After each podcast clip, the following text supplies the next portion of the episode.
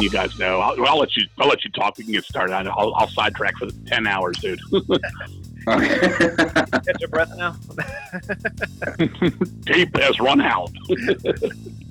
well, ra- welcome to Rat Salad Review. We've been talking for the last uh, eight minutes now, so there's the intro. Right on, Well, Thank you.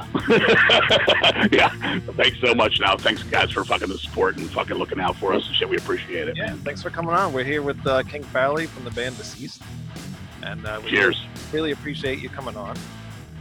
And uh, we've all been listening to the album. And uh, Greg, Greg's been wanting you to come on for like uh, the last uh, shit. That, this is like the twelfth episode or thirteenth episode. Yes, uh, immensely. I think King's. Uh, I bought the album from King, and I think he sent it to me in November, and I've been wanting to do it ever since. I mean, um, Ever since we started. thi- yeah, this is uh, this is my number two of the year. It's only behind uh, Voivod's The Wake. Ghostly That's White. fine by me. hey, deceased will always be deceased will always be number two in my book. oh shit. No, that's Well- cool. Now, dude, I, I'm surprised. I'm a little. It's it's weird. Like you know when it, when we did it and all this stuff, and uh, when then, and then all of a sudden, the guy's like, "Look at this, man! Your top 20 albums in Rolling Stone of the year." And I'm like, "Rolling Stone? I don't give a fuck about Rolling Stone." Be like, "Nah, man, that's big time, man. You're big time." I'm like, "No, we're not, dude." I was like, "This is some fucking dude." You know, two dudes stuck it in their top 20, and that's what I got me in the top 20 of the year. But we've had some nice, kind words, and I, and I, dude, I'm happy. I'm very proud of the record. I really am. I'm very, I'm very pleased at what we've done. You know, it's obviously, as you guys know, there's a big fucking, you know, harpoon through our hearts with with Dave, our drummer, dying. oh, You know, that's that's Yes. fucking yeah. Our fucking drummer drowned, man. Like right a- after we finished the album, and I fucking mixed it and produced it and did what I had to do to get it done. And we were just getting ready to put it out, and he hadn't heard it yet when it was done. And we went on a we went on a trip. We did two shows in uh, Pittsburgh and Cincinnati, and he really sat down. And I just sent it to him. He had it on his on his um, phone. Was all he had it till then on his headphones. And then he got in the car, and I had the master like CDR of what was going to the plant to get done. And he heard it. And he was like, God damn. And then we went and played these two shows. He came back, and then he's the next week he was going to go to El Salvador to visit his parents. They live in El Salvador. He's El Salvadorian, and uh, I was like, man, I'll see when you get back. And here we go, man. We got all this shit going on. And while he was gone that next week, all this shit press started coming in, Rolling Stone and all this stuff. And I was waiting to show it to him because he's he's kind of always lived. And I, and I don't. I, I, this doesn't meant to sound like an ego stroke. It really doesn't. But he's, got- uh, you know, growing up, me being the singer drummer for Deceased and all this stuff, we've done a lot of shit. And I'm, and I'm a loud guy, and I'm, you know, I, I, I, I animate the, the fucking conversation for better or for worse. And he's a quiet guy, but Yeah. he's been the drummer for Deceased on and off live for years. He's played on As Weird Travel On, and of course, this Ghostly White. And I always wanted him to let him know he was the fucking drummer. He's like, nah, man, they want you to play the fucking drums still, man. You got to go, you know. And I'm like, dude, you're the fucking drummer, dude. You're awesome. You blow me the fuck away. You're, you. I'm not even in your fucking league. And I think now he was going to see that. You know, like people are gonna be like, and the fucking drumming's killer and stuff. He was gonna get to see all that, and I was gonna be so happy that he got to get out of my fucking shadow that he never was in in my book, but in his own mind. And then all this press came in, great, great, great, killer record, whatever. You know, just you know, nice, nice words from people. And I was just couldn't wait for him to get back. And it was fucking. I was sitting upstairs watching Monday Night Football with my wife. She was sleeping, and I was watching Monday Night Football. My phone rang, and I missed it. And I saw it was a 703 number, and I thought it was my my sister and brother live in Virginia still. And so I I went to pick it up and call back, and there was a voicemail came on right then. And I said, "Oh shit, let me just check who it is. This will save me it if it's nothing important."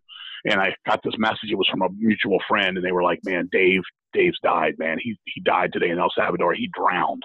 Oh, and they're like, you don't have to call me, but his girlfriend's freaking. She wants you to call, call this number. So I hung up and I was went the shock. Because this is what sucks is in 1988, our bass player, Rob, he died. We were, we, I, dude, that's a long story, but our, our bass player died. He was in a hit and run with, along with our guitar player's brother and our, one of our best friends, Larry. All three of them were killed on hit and run. And then a fourth guy was like crippled. His legs were flipped around backwards. And then Doug, our guitar player, was the only one uninjured and he, you know, all this stuff. So when that happened, I was on the phone with a guy in New York. It was one in the morning, and Mark called me, and I went into shock. So I started to actually go into shock when this I got this call, and I was like, "Fuck!" So I hung up the phone. I hung up the voicemail, and I was like, "I'm going to call this girl's name's Ashlyn. I was going to call his girlfriend Ashlyn." And I started dialing and I tried to talk to her, and she was hysterical because she wasn't there, but she was getting the story. And I was like, "What happened? What happened?" I had no fucking clue. And uh, she sort of told me the story, and I sort of got it. I just knew he had drowned. He was, you know, in the ocean. They were out in the ocean, and uh, I was like, wow. So I started calling people and calling people in my band, and we were all fucked up. I mean, for, for weeks, we're still fucked up, but you know, those first couple of weeks it's just so insane. And I finally got to talk to his brother about three weeks ago now, and he told me literally that him and Dave were standing on the beach in El Salvador, not even in the water. They made it had a little bit of water up to about their fucking ankle and the fucking riptide came and it dropped that sand out from them and pulled them both out into the fucking ocean. The, their mother was right there. She was. They were all. They were picnicking right there on the beach. You know, they were just having a good time, enjoying the sun, whatever. And it pulled him out. And he said that Dave could not swim at all. Now Dave was a musclehead. This dude would run 50 mile marathons. He'd run up mountains, This guy jump out of airplanes. He was that kind of guy, but he couldn't swim. And Julio said that he saw Dave like panic immediately, and they were was trying to get him to swim, you know, parallel with the riptide. I don't know nothing about that kind of shit, but this is what he told me. And he said that he thought he was going to die. He got on his back, he floated out, he made it to the riptide, he got back to shore, and the lifeguard's like, "I don't see your brother anywhere." And they they they waited and waited. Twenty minutes went by, and they're like, you know. He's have to have drowned. He's nowhere to be found. And they're like, unfortunately, the worst thing is he's probably going to be eaten by sharks. And uh, they, he said the mother came over and she said, you know, God took him, and she was a very religious woman. She got, she made peace with Julio, made Julio relax, and then just by some whatever, some you know, the grace of whoever, the body came back up to shore, and he was dead. Wow. But they got to have the body back and stuff. And he was from El Salvador. They buried him within 48 hours. He had a funeral and everything. He was buried in El Salvador two days after it happened. Wow, damn. That's so it, so it, it's it's been crazy, dude. We've been doing that, you know, and we, and we like we're on we were on a go here. We were like starting to get motivated for this record. We have all these plans to play, and we have a couple festivals that were already booked for like coming up in April. Like we were doing the Decibel Festival over here with Triptykon and Obituary and Enslaved and all these bands. And I was like, where do we go? Where do we go? Where do we go? And so uh, Shane's like, "What are we gonna do for a drummer, man?" And I said, "Dude, I'm thinking about this guy Amos." And was, we did this tour with this band called Death of Kings. We went out; they were the opening band, and Savage Master, which I think you guys probably know, or at least some of you guys do. Mm-hmm. They were they, we, they're great friends of ours. So us three went out and did like ten to twelve shows. I think it was like, like twelve shows or something over a two week period, and and the weirdest part was I was like, yeah, Amos, that guy can play. He's something like we may be able to do because our style, like we, we couldn't just call somebody that knows the Reign in Blood album on drums and like a Slayer kind of guy because we play everything from that kind of style. Then all of a sudden we'll call for something like heavy, you know, just pure heavy metal. We might call for something rock and roll or even punk or crossover just because that's our. We have a lot of weird things that we incorporate, and it's kind of weird. Like some of the timings could even go back to like prog, like Emerson, like a Palmer, even Rush, a little bit of that kind of stuff. So the weirdest part was our our live players, Walter and Matt, both said, you know, what about that guy Amos? And then Amos came to me and he goes, dude, I wanted to fucking send my, you know, my deepest condolences to the band and all this stuff. And he said, what's your address? I want to send you something. So I got a letter two days later from Amos. His name's Amos Rifkin. I got a, I got a letter from him, and he was like, you know, one one page of it was talking about like, you know, Dave and how he just, you know, he just met up with us and how we were all like family, and it made him feel good. He was like, you know, Dave told him he'd wear the Death of King shirt on the album, which he did, and he was like, that was so nice. But then he was so fucking so fucked up from it that the, obituary picture had the same shirt because they pulled his picture out of the out of it. You know, he singled him out for the shot. And the next page it said, if you ever want somebody to help out to keep the deceased fucking legacy and spirit going on and on, he goes, you know, you you know what I can do if you want to give me a tryout. Cool. I'm not trying to. You know, rock star it up. I'm not trying to, you know, whatever. I'm just, I'm, I'm trying to do it for the right reasons. So I hung up the phone and I hung up the, uh, I got rid of the paper. I called up uh, Amos on the phone and I told him, I said, dude, you're never going to believe this, but I have to tell you this. And then that's when I said to him that the last show we did on that tour was in Detroit, Michigan. And Dave came over to me and he goes, man, if any, this is exactly what he said to me and how he said it. Man, if anything ever fucking happens to me, you get that motherfucker to play for deceased because that motherfucker can play this shit. And then, and, and it, it made it made me weird out. It made Amos weird out. And then I said, I guess it's meant to be, dude. And so he sent me. I told him, I said, learn some stuff. He lives in Atlanta, Georgia. You know, where I got, you know, we're based out of we'll say Washington D.C. area because that's where we jam at. But two guys are in Frederick, Maryland. I'm up here in, in Philly area, and Shane, our guitar player, he like basically borderline D.C. Maryland, University of, of Maryland College over there is kind of where we jam at. And uh, he's in Atlanta, Georgia, and he sent me a videotape of him playing all these 12 songs, man, and he just had it all down. And he's kicking ass. And all this. So he's about to start. We're going to jam with him for the first time next week. We're going to get together. We're going to do like three weekends, and then hopefully we'll be ready for April to go out and do these festivals like the one with those guys. And then the following week we have one in um, Milwaukee with like Hirax and um, Evil yep. Dead and Anvil and all those kind of bands are playing too. So oh. this is what I've been doing all this all this time, like getting the record done and getting all this stuff together with Amos and just trying to get my shit right, you know, and mourn for fucking my buddy. I mean, Dave was one of my best friends in the whole fucking world. I mean, top three in the world. Closest guy to me in the band. We just go back for years and years.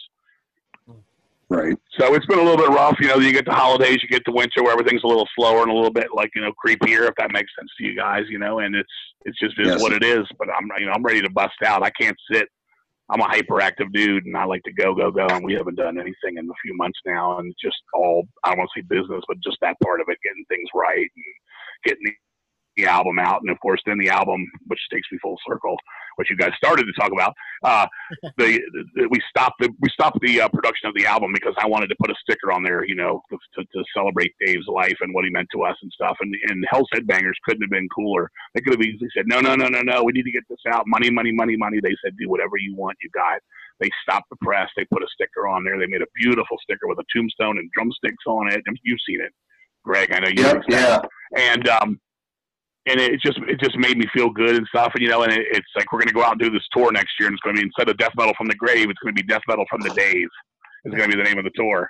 So we're gonna go out and try this, and just it, it hurts, it sucks because the guy's been. I've known this guy. We've grown up together, man. He's done so much for my family off the outside of the music and shit. He's just it is what it is. But we're moving on, dude. We got to keep on going. He'd have been the first one to say, "Man, I fuck that shit. Keep rocking, man." And that's what we're gonna do. And here we go, year 34 in a row from deceased. You know, 2019, man. I can remember when it was 1985, and we were starting this fucking thing. We actually started in '84, but I don't always give. I never, I never counted till around January '85 because '84 we were called we were called Evil Axe. yeah. Which yep. I say, yeah. Which I say, you know, when you're 16, that's a great name, and when you're a little bit older, that's the dumbest fucking name ever come up with. We had Mad Butcher with two D's, like we thought we were Def Leppard, just like you know misspelling, and, and we did that for a little while. But then it became deceased in around. It was around January of '85 we became deceased. So we're literally right now at that 34 year mark, I would say. Wow. Well, happy anniversary. Well, thank you. Actually, yes, definitely. So good. Your new album's thank the you. first album I've ever heard of your band. And did you like it? I I loved it. All right, on. I really um, my second favorite of uh, 2018. Oh, that's right. Okay, there you go. Oh, no. right behind Voivod. no, that's, that's, that's Greg. That's Greg. Oh, that's Greg. Okay, I'm already lost. I'm, I'm, I'm like I'm on an episode of Twilight Zone. there's nobody in the room. Yeah, there's ten people in the room. Yeah, there's 14 people in the room. There's nobody in the room. Four characters in search of an exit. Push the button. Yeah, yeah. Abandoned project. Abandoned project. okay. Okay. Well, thank you. That's good. Well, that's good. I'll take. Well, like I said, deceased is always number two. So there we go.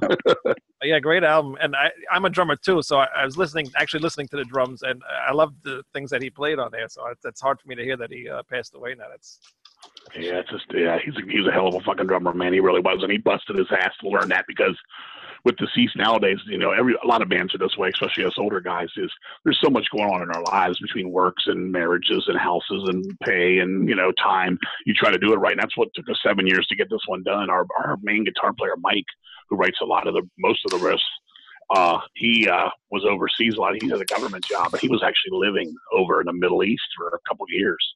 Right. You know, and we we only practiced like for about three of those, three or four of those years, we practiced like twice a year. And this year, well, last year, it started getting where you could get over here and practice more. We just figured this was the time to do this. So there wasn't a lot of time and stuff outside of that. And since I write, I write all the drum parts, and then Dave has to learn them from there. So it's not like Dave knew them all along. Hmm. Dave had to come in and he, you know, he was a little nervous about it. And I told him, I said, you're kicking ass before. He, he never would take a compliment. He would always think that it wasn't up to par, which worked to his advantage sometimes because he played that much harder, but he was already, he already had it. You know what I'm saying? So, um, yeah, he did, now, he did a hell of a fucking job, man. Now, now, now King, I don't uh, want to in- interrupt you too much on that, but um, I remember you saying uh, that that you had collaborated on the drum parts. So, and I was just curious because, you know, um, And I would I held up the sticker a moment ago actually because it's a great sticker. I cut it out and saved it with uh, my copy of the CD. But um, uh, you know, I uh, to me, it's almost like this is uh, Dave's Back in Black. It's um, it it's amazing because he totally goes and does his own thing, but he still has that off kilter two inches to the left to see sound. yeah, dude, he he he got it. I, I'm a tricky player because I never learned. I was never taught or anything, and I and I'm lefty, and I play uncrossed, so it's always been weird. And I play almost like a punky style. To me, it's kind of, I mean, not in league with, but similar to like a Keith Moon style. What I play is because I try, I like to fill in a lot of the music. I don't keep like a backbone beat like a Phil Rudd or even like a Lombardo, who's a master of the speed and all that stuff. But he doesn't Right. doesn't really fill in a lot of the spaces. I like and as Dave learned when he first came in, he grew up on Maiden and Slayer and that kind of stuff. So he was from that school, and I started teaching him the deeper shit, and he started falling in love with stuff like Voivod and stuff. He because he was, you know, he I don't want to say he was a mainstream guy, but he, you know, the, the top level of shit. He knew, you know, you come in and be like, yeah, you like thrash metal. He like, yeah, I like Slayer. They would, you know, that's where it stopped. Yeah. And maybe he got some Sepultura or something out of him, you know, like that far down. But that's all he knew. And then I started showing him these deeper bands and these, you know, crazy drummers and you know, and Led Right. Zeppelin, Anvil, and all that kind of shit. And he got the the gist of what I was trying to do. And he finally had, you know, over the last few years live, like what we do, he became a machine, and he had all the little nuances were in there. And that's Yep. that's where he was. He just he had it, dude. We were he he just bought a second drum set, man. He just bought a second drum set like a month before he died. He bought a second drum set, one for the studio and one for fucking playing out. And, and Yep. we could go we we could go on about this all the whole the whole conversation, but yeah, that that that guy rules, man, and it, the world lost a good fucking person, man. No, no. What's the matter over no, there, I'm Troy? To listening. get a word I'm in? listening to the whole thing, uh, everything thing. It's just my dog is annoying me, but in but in an evil way. Okay. In an evil way. In a what way? Oh, oh, gee. Eh. Well, uh, I'll, I'll let uh, uh, Troy say his thoughts first because when I start talking about this, I guarantee you I go on a, a couple minute roll similar to King. Sure. I, And I love this record. You have been since So- November. So you want me to uh, Yeah. give my my rating, my my my review? Okay. Well, Yeah, uh, yeah, I think this for album is great. It's definitely uh, definitely one of the one of the top records of 2018. I liked it a lot. Um, the uh, the standout tracks to me were really the, the first four and the last track. Who's that girl that sings on that song? Okay, She's that's awesome. that's our guitar player Mike Smith's daughter. oh wow. He told me he said I'd like to have I like to have her name's Jillian Smith. He said uh, I'd like to have her uh, my daughter sing on this album. I said, dude, I'd love it. I said I got a song. It's about Let's Scare Jessica to Death, an old '70s horror movie. And I said, you know, I need the female voice. And I said I want to do it, but, but I wanted to do it the right way. I didn't want to do it that you know that typical shit that people do nowadays. I wanted it to fitting. And she, dude, she got the gist of it that quick. She she did all that and. I would say Fantastic. all that in 45 minutes. That all her parts was for 45 minutes, and she actually did some stuff that we didn't end up using. And it was kind of funny because we were going to try to do a part where me and her sang together. We, we actually had this was in my mind when we were trying to do this, but when it came together, I was like, I was like, we're like fucking Donny and Marie, right? I was like, this is fucking perfect for death metal, Donny Marie. And then she, I said, well, you know, she said, well, can you want to try to harmonize with me? And I said, I, I can't do clean. I'm too beat up, and my throat's just too raspy anymore. It's clean, and you you hear her. She's like precise. She's like Ann Wilson, Pat Benatar, precise you know, and I was like, I can't do that. And I said, you want to try to come down and dirty it up like me? I said, maybe that's easier. She tried it. She couldn't do it. And I said, well, you're the clean, I'm the dirty. So we'll just stick with that. And then we just separated it. And I put that together how, how I wanted it. And I love it. That, that That's one of my favorites. My favorite two, my, my favorite two, and let you talk some more. I like the first two tracks are my favorites. I love the long one. German Sword Lore is my favorite. And I like Mrs. Allardyce second. And that song's been on tap since Supernatural Addiction 2000. That was supposed to be, and not not this version. With the, the title was supposed to be used as a song in 2000 as the last song on Supernatural Addiction. But we got so hung up, we all fell in love with the Blair Witch Project movie when it came out that we had to write a song about Ellie and Ellie's dementia back then. But this song has like actually been waiting to be done 19, well, 18 years.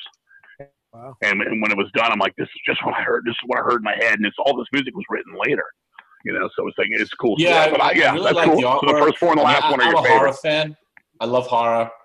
Uh, I, I just, I just, I just love the way. I mean, to me, like, put it this way: um, as far as like any of the, the the the people that are watching this and listening in, it you know because they that they didn't li- they never heard the band before. I, I've always said that uh, previously to the other guys here. I said that you guys sound like a combination of like Slayer meets Iron Maiden meets uh, what was the other band? Except. I, I think that's great. Hey, I'm loving that, dude. And you and you get and you get it right, dude. I'm glad that comes to you because that's what it was. Like for me, and we could go on this topic all night too. For me, death metal doesn't have to be. That's to me, my death metal is. I want to create an eeriness and a haunting vibe to the record, and and I'm not going to sit here and you know brag our shit up or anything. I'm not that kind of guy, but I'm very proud of what we got. It's what we wanted to go for, and what I think we achieved on the record was there's a there's a aura to it of you know of eeriness and stuff and hauntingness and I don't say morbid, but something like that. And and that you don't get that from No. you know the gurgly gurgly sub obituary or Cannibal Corpse. That's never been death metal to me. It's labeled that, and I understand where people say that's that's death metal, you know, and this is not death metal. You guys sound more like Judas Priest and stuff. It's like it's like it's it's a combination of everything we grew up with. It could be as far right as Queensryche. It could be as far left as Repulsion. You know what I'm saying? It, it, it's it's just a combination and an influence of everything. But the, our bottom line and what I'm the most proud of is, I think we have our own sound, and I think that it's it, it, it's our own character, it's our own personality in the music, and that that's what I'm proud about. Is I arrange those songs. Every arrangement is my is my arrangement. The guys, especially Mike Smith, almost all of it's his riffs. You know, and Shane and me, we wrote the Endless Well, me and Shane. That was the first song where Mike Smith hadn't written any riffs into it in quite some time. He did contribute to the, the melodies and the guitar middle part, but that's something like that. And Les, our bass player, he You- just he you just know, plays I, the bass. I, I, the way, when I listen to this record, um, I feel that you know a lot of times when you know you listen to a band and you, and you try to break down the different parts and try to focus on different parts. Guitars usually refer to rhythms, but in on this record, there's a lot of uh, a lot of melodic riffing. Uh, you know, there's I mean, the guitars sing. The guitars sing a tune, their own tune, and I, I love that. I love when guitars, you know, yeah.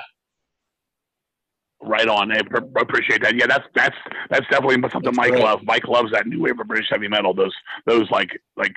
And sometimes it's uh, this is one thing I did for the Decibel magazine did an uh, did a in the studio report with me and they were trying to ask me what the record sounded like. I didn't know what to say at times. I hadn't put any vocals down. It was all in my head still. And I just told them, I said it's kind of like creepy carnival music to me. Is what I told them. I said it's that I don't know what it is. It's like it's like sometimes it's happy, but it's not happy. It's morbidly not happy happy. It's almost like when you hear a clown music supposed to be happy sometimes, but you know the music's kind of like it's awkward and it's weird. That's what I was getting from it on the instrumental at the time. We were it was an in the in the studio report. The instrumentation of it all was as far as we got. I just said it was like that. So I, I get what you're saying about the guitar singing because I was hearing that too, almost like an ice cream truck going down the road with this fucking freaky fucking like soundtrack underneath it and some weirdo the song, driving the, the truck sort of thing. That's what I was getting from humming it. the guitar lines. That's you know that's that's key. That's great. Yeah. Oh yeah, that's that's that's excellent. You know, I also wanted to know, uh, as far as the artwork is concerned, who who actually drew that? It's awesome artwork. I love it. It's it's a, it's the same. It's a guy. Uh, it's a guy named Raul Gonzalez. He's out of Spain. He actually did our Surreal Overdose cover too. That artwork. That artwork. This is wild. This that. Okay, we finished the last album. Was done in 2011. Me and him. I said we got to do another album together. We got to do another artwork. I had him at the time, and we just through emails. And he's and he's very Spanish, and I'm very American. So it was like we were trying to you know break down the you know the walls of all that. And he literally we we started off with something very different, and we worked our way to that because it, it was kind of like I was like, well, shit, am I not telling him what to do right, or is he not getting the just what I'm saying? And then he then all of a sudden we got on the same page and we got it done, and that that artwork has been Wow. done since March of 2012. It's been done that long, and nobody, nobody, and I except for my wife and my son had seen that artwork. Not even anybody in the band had seen that artwork until until July of 2018 when I presented it. Like we finally released the cover for the album before because it was Hell's Headbangers was trying to get it ready to go and all this stuff. We were shooting for that Halloween release, and then the, that's the first time those guys saw, saw it. They were like, "Wow, this is killer!" Because they, they, you know, I they always leave that to me to make the covers and where we're going to go with it, what the ideas are with the lyrics and the song titles and all that kind of has always been my thing. So they, you know, when it came time, I was so happy. But that that artwork is basically Amazing. almost it's over six years. Six Did, years he? Did he? old now, Uh, at least, you- I mean. I- I'll ask you if you know. I mean, do, do you know if he used markers, pencils, or acrylic paint? He painted it. Okay. oh, he he definitely painted it. Because I know that you get painted. different types of effects Yeah. if you use, you know, pencils versus markers versus paint. But that that's great. I mean, I especially love the apparitions in the background that are approaching the, the bed. He yeah, it, it was different. I can tell you this. I'll give you guys uh, exclusive. Uh, it started off with a hand with a candle above above the thing, and the and the hand was reaching down, and the candle wax was dripping onto the people on the bed. That was the original thing, and I did, and I thought it overtook the people in the bed, so we backed off it. And he literally painted painted. He didn't repaint it. He painted over that. Into and we went for the. I told him I said, you know, give me some kind of like background oh. of. I don't want to go zombies. You know, we've done that before. It wasn't that. I said I just wanted some, you know, some like you said, like some apparition type of things. Because what are what are ghosts? Are they the dead? Are they whatever? And I was trying to give different ideas in there. And and the main idea I got, which started that whole thing, was that it was. I took it from I, my idea. My ideas came from Phantasm movie, where the scene where you know Michael, the little boy's out and they wakes Oh, up yeah. and he's in the bed out in the middle of nowhere in the cemetery. You know, and then the tall man leans over him. That's where it originally started from. And people ask me what my obsession is with beds because the last album had beds, and Luck of the Corpse had the lady in the bed. And I, and I, my, my, my reasoning with this was, you know, the bed is where you know you basically where you can actually get away from this world. More than any place you go to sleep, you dream, you leave the world. You know, that's why I, I used it twice in a row, and uh, I just thought it worked so well. I love the faces. I love what Right. he did with it, man. He he made it his, his own, but yeah, I got to do it my way, and he did it his way. We both we, we butted heads a few times. We I, it wasn't intentional. We're, we both are we la- we laughed our way through that, but uh, yeah, he did a hell of a job. His name's Raul Definitely a Gonzalez, name, a name he's a to hell of keep a in, fucking in the back of my head. Thanks a lot. right Oh, on. Color, color scheme is Yeah, I really like the colors and everything on it. It's really colorful. Yeah, really cool.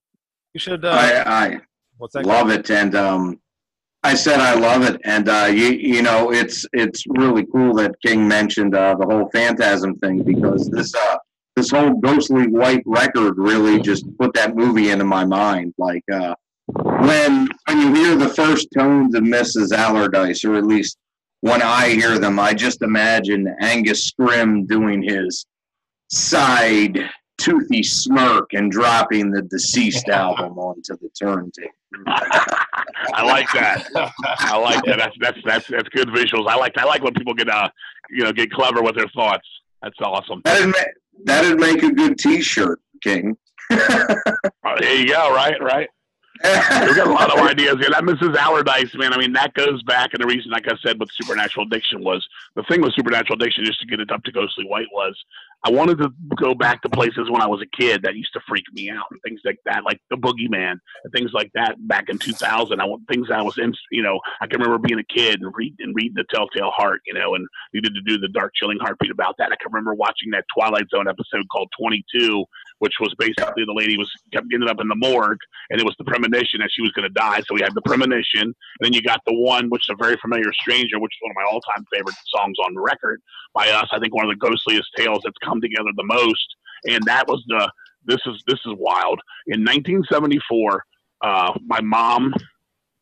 The, that that Halloween it snowed. I was we were really poor. We lived in the one of the poorest areas of Virginia, and we were just very poor. My dad had just died of cancer New Year's Day, and I was like I, I was only five years old when he passed away. But anyway, so uh, we um, my mom was out working two jobs to keep my sister and me, and my aunt was watching us. And my mom came home, and it was Halloween night. We were just kids. We were in our apartment.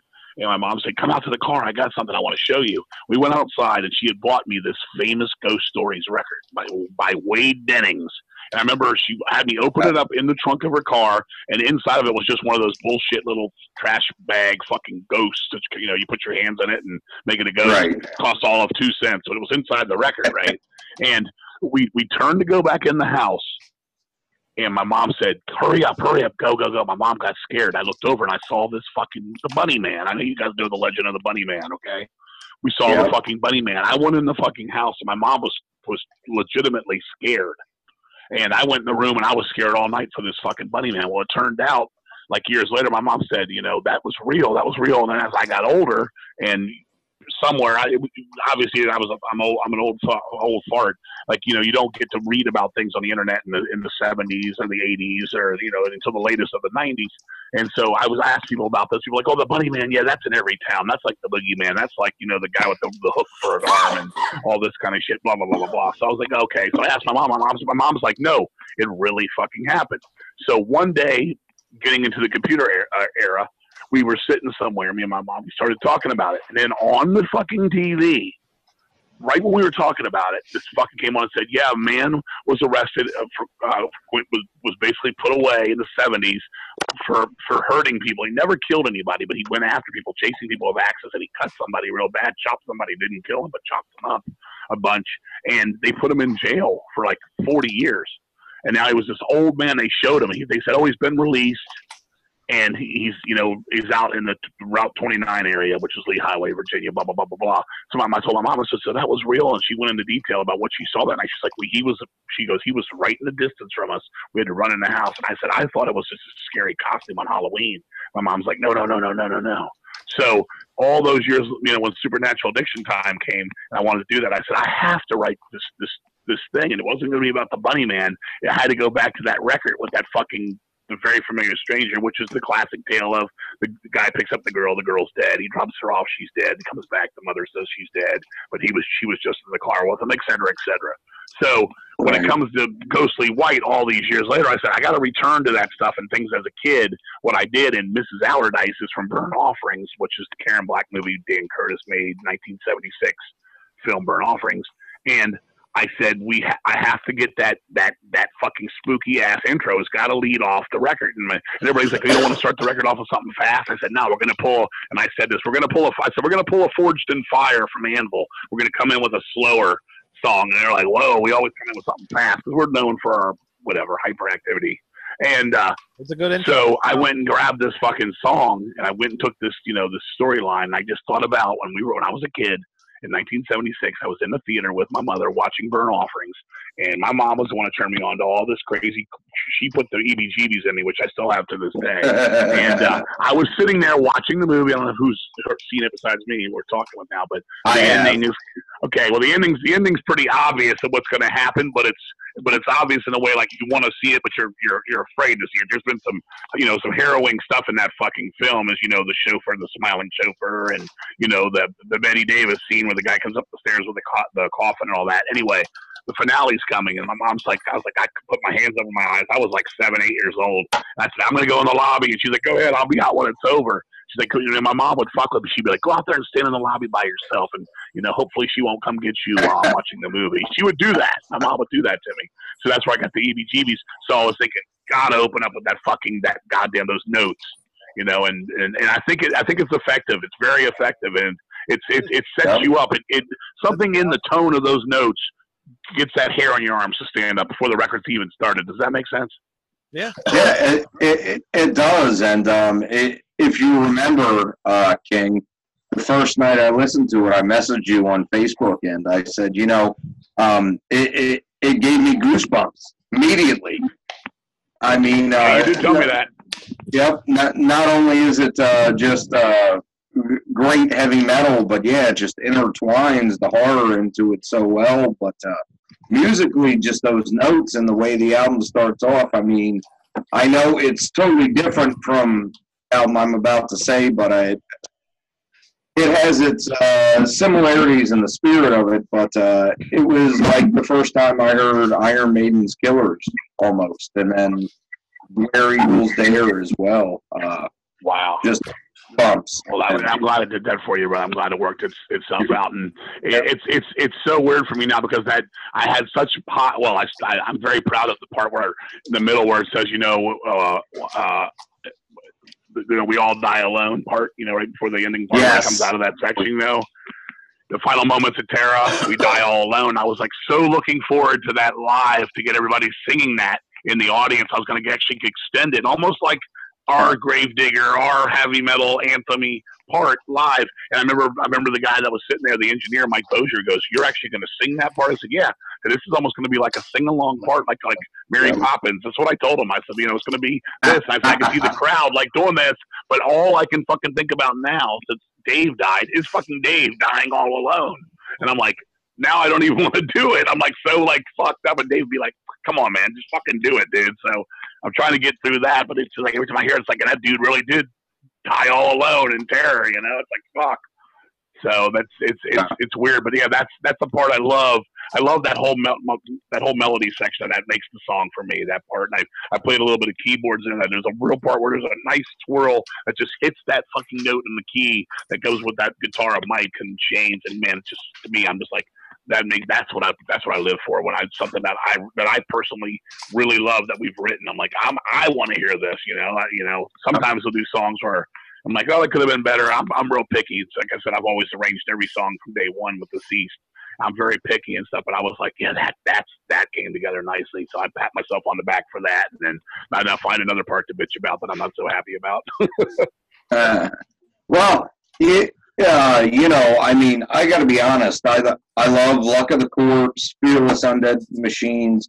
I I don't dislike any deceased albums, but uh, for me, this is just uh, the the penultimate. This album is great. Uh, it, it incorporates everything you've ever done. Just and uh, just the feel, the uh, the heavy metal spirit to it, that uh, trueness, like. Evokes the same emotions that Iron Maiden's Killer does or Mercyful Fate's Don't Break the Oath. And it even sounds Wow. like that a little bit in uh, Mike and Shane's guitar riffs. I mean, just uh, some of the melodies and the hooks, they're just beautiful, like on Diamond Head's uh, Lightning to the Nation. But then at the same time, you'll jump into this Chuck Schuldiner groove from uh, like Scream Bloody Gore and the the uh, whole of it is really greater than its parts because it just comes together beautifully. It melds so much in the metal up to now together, but stands as its own is clearly a deceased album, and it's amazing. I love it. oh, I appreciate that, man. Thank you. Those kind words. That's why I like about this album so much. Is there's so many bands I hear in, in this album that I like. Like bands like um, I don't know. Do are you a fan of uh, Sentenced at all?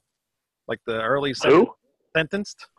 Sentence, I know. Yeah, yeah, Sentence isn't bad. I like the earlier stuff. Yeah, I did like some of that, that even a little bit on that mock and stuff like that was pretty. Even it was at least interesting. You know, I'm, you know, uh, with me and Greg probably knows this the most. I mean, I'm most of my shit is just I'm a British hard rock heavy metal guy most weeks Yeah. in a row. But I know I, you could sit here and talk all the you know the death metal eras and how they got melodicized and stuff Yeah. as time went on too. But yeah, I do hear that too. I I, I get what you're coming from, Yeah, and like uh, Lake of and I think that I think that's still all that too. And uh, I think it all comes back to Maiden now. You know. Yeah, yeah, I hear like a little Lake of Tears. I don't know if you ever heard of them. Um, I hear a little Slayer, obviously, and then you know th- some punk stuff in there too. It's this album's just like it got a little mix of everything, and that's why I like it a lot.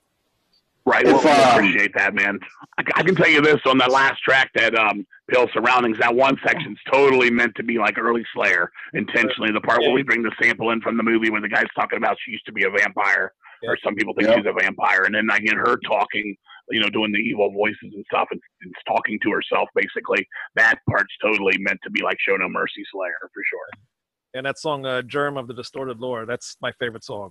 That's That's mine too, man. Good. That's that's. Uh, I gave that one the high. I gave that one a nine and a half, and I gave um, Mrs. Allardyce a, a nine. Yeah. Probably, and we, we we we play this shit with each other to see.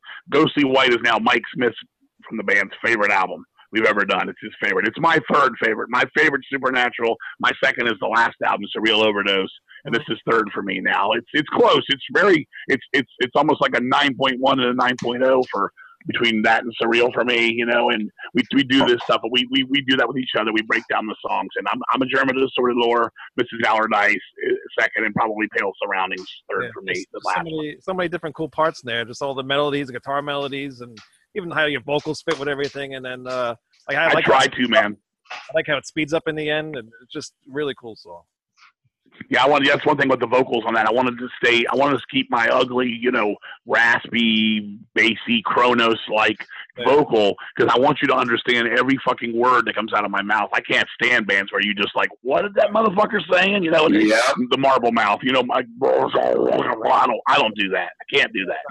Yeah, it's perfect. You, you got a fan out of me. I'm gonna go back and buy every single album that you, you have out. So All right, on. Well, thanks. if you need anything, come to me. I got them all.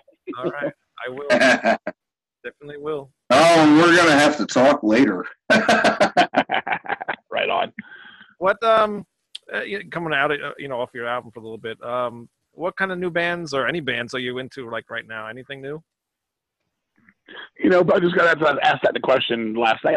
As for newer bands, nothing brand new, new as far as anything on any level.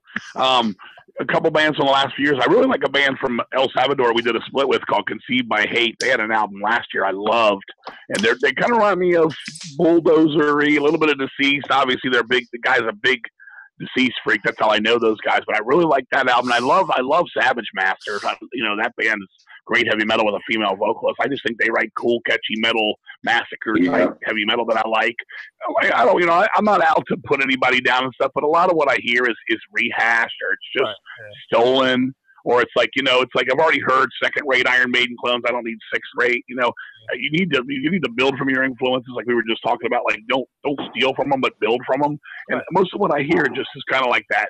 Anything I'm listening to out is, is usually nowadays is not it's not even metal stuff. Like if there's anything I'm listening to, and it's just, you're going back ten years on shit like this, so it's not even new. Like I like stuff like the Poly Six, um, which is a Japanese band. It's almost like Nintendo crazy fucking. Oh, yeah. like, but it's very fast and hyper Yeah, like something like that. Or there was a band from Australia. It was a bunch of kids. They were almost they were poppy, like ugly pop.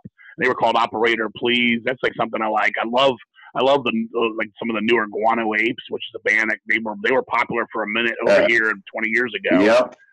And I like their last two records. I, I I'm a big fan of female fronted like rock pop kind of stuff. I, I always love my No Doubt. That's one of my one of the only bands in the 90s I liked. I thought they were like the Blondie of the 90s for me. And um, other than that, like, you know, if I hear something or I'm out banging and stuff, you know, I, I want all my friends to succeed. And I know lots of people in lots of bands that are doing their own thing and stuff. I want them all to succeed. But, you know, to be 100% honest with you, I'm still playing the, the shit. I'm still going to my shit. I went out today to that uh, record store we were talking about a little while ago, and I, I bought fucking Talas on cassette and Under the Blade on cassette. Fuck, I mean, on cassette. I've already had them on record, just just to help the guy's record store. He doesn't have anything I want to buy. I already have these on CD and album, but I was like, oh, but I got to support the store. I mean, I want people to stay in business and shit. So I went in there, but someone will be like, "Oh man, this is really good. You need to hear it." And it's like, you know, you you know, you, you don't want to take a fifteen to ninety nine chance on a record, or even like a twelve ninety nine chance on a CD. And because most of the time I'll get it, I'm like, yeah, but I'm never gonna play this. I'm like, it's not terrible. It's not. Not that I hate it, but it's just like, eh, this is. I, I you know, I've got Saxon upstairs already. I don't need these their little brothers, you know. right. Yeah, exactly. Yeah, it's, it's and that's a lot of what the heavy metal the scene is for me right now. It's, I mean, there's some good bands and there's some good ideas and there's talent there, but I just wish people could write better songs. I just want, I, I need catchy in my life, man. And just the, the last 15 to 20 years of any kind of music, it's like even radio music, it's like there's no hooks. Very rarely you get a hook anymore. And that's one thing I think maybe is what's maybe why people are digging into the deceased a little bit because I think it's kind of hooky and kind of catchy and like you said, you remember the, the you hum the tune when it's uh-huh. over. I gotta have that. I got. I'm from the rock and roll way, man. I like the verse, chorus, first chorus, solo, and then experimental part or something thrown in there out of the blue, and then something weird, you know. And, and then you know, just and then that's how that's how I do it. I shake the tree, so to speak, and just you know try to get a little bit more out of what you would get. But you know, I don't want I don't want to come out and just hear a record. It's like, oh, this is heavy metal. You gotta like it. But I was like, there's no fucking songs here. You know. Right. yeah, it did Exactly, and um, uh, uh, especially with the guitar hooks on this King, and that's one of the reasons I love this album so much because you know, uh, like you were just saying, the old verse, chorus, verse, but then like with early Maiden or Thin Lizzy or Motorhead, the guitar hooks grab you too, and you can even mouth along to that, not just the lyrics. You know, uh, Right. you know, hum the guitar hooks. I mean, yeah. I mean, Mike writes killer riffs. It's down to me and Shane are writing. Shane writes great riffs too. I loved his band he had before called Biovore, which he gave me. Shane's been in the band over like um, twelve years now. I think it was. I think Oh, yeah. years. Shane. been in there, and you know his band Biovore was great. That's what brought me in. He had a band. We used to book shows with Deceased, and very, very, very voivodish. I mean, their record Scientific Proof was somewhere like Voivod meets like the fur, like Rock for Light, Bad Brains, you know, and uh, it was just cool. And then he writes cool riffs, and we're going to start writing more me and him now. Like, like I said, we wrote me and him wrote as well. And that was something we wanted to try to Yeah. do together. And I had that riff came into my head one night. I was upstairs watching uh, what was it? Uh, what fucking was some giallo movie? I can't remember what it was right now, but uh, Death Smiles on a Murder, and uh, we were sitting there, and I just got this riff. I told my wife, I said, I gotta fucking hum this riff into my phone. Hold on, I'm over here doing that main riff and shit. And Shane's like, I got something to go with that. Next thing you know, me and Shane got in as well. And I like, I, I'm a big fan of that song too, not just because we wrote it, but I, I think that song's very dismal. I had somebody talking to me about that. Was it you, Greg? Or no, was somebody Yeah. talking to me about. Was it you by Yeah, talking yeah. about how? Yep, uh, like you were saying, how dismal and desperate it is. Yeah, it's creepy, man. It's just, it's just, Yeah. it's, yeah. Somebody It's- sent me something. I don't know who it was. I guess it wasn't you with this, but somebody was telling me like, you know, because that song's about like, you know, drugs nowadays, how crazy drugs and pills and heroin and Yeah. Wtex and all this shit is. And somebody and me got into that, and I'm like, yeah, that's it. that's the real horror of the world. That's the real devil. These fucking drugs are the real devil, watching our children like turning gray and dying before their time. And you know, I just tried to play on the words and stuff. You know, growing attached to detaching every day. You know, Yeah. things like that. Play on words, and I wanted to make it catchy at the same time, a little bit of hardcore and a little bit of voivod to it. And uh, it, it has a real. When it ends, it's just haunting to me. It's just like I, I'm just happy to have that back in our sound because that means the world to me. I don't want to just write Yeah. faster, heavier, you know, type of songs. I want to leave people scarred. You know, that's that's what I go for. We, there, none of our songs have happy endings. Never will. The T song. It'll Yeah. always. Everybody dies in the tail. Always. Yeah, and uh, but um, no, what uh, another thing that we were talking about because, and I don't mind saying this on air because I'm proud I beat it, but uh, you know, I was a heroin addict for 11 years, so I got a lot out of that. it. Just seeing the the destruction it does to the communities, all that, and then just the fact I was uh, able to rise above it. But uh, Hey, I'm proud of you, man. Congratulations on that. Thank you, thank you very much. I You know really me. I think anybody's read my book. I never, I never got to heroin, dude. But I was a coke and fucking PCP freak for fucking Yeah. hell, and I quit all that shit when I was 19 because I'm Mr. Extremist. I got to go out and do, do fucking two thousand dollars worth of cocaine in three hours. You know, kind of guy. That's the truth. Yeah. And, you know, I wouldn't have made it. I wouldn't even have made it. I would We never would have had a band. We, we had. We would have had one demo, and I'd have died. We did the Evil Said Religion in '86, and I fucking spent one full year of '87 in my house, fucking like one year finding my life again, dude. You know, and and it was not good. And then three years later, somebody talked me into drinking, and for the next twelve years after that, I was just a drinker, and I didn't even like to taste alcohol. I never did, and I'm already the guy that'll go out and you know. Inst- I don't say instigate, but you know, just I'm already on. I'm already a wild man, so to speak. I come out with my balls on fire. I don't need to fucking, you know, set them on fire twice. And that's what alcohol used to do to me. I do some asinine shit. I told you earlier when we first got on the phone, you know, I drank a fucking quart of motor oil one night, a whole fucking quart of motor oil. Stupid. And or I'd go out and fucking get in people's car and be like, they didn't even know me at a light. I'd be walking, I'd be like getting in their car, like, you're taking me to this fucking party, you know, and I'm, you know, no, oh, you're gonna, you're, I'm gonna shoot you in the fucking head. You're gonna die. You know, they're gonna kill me.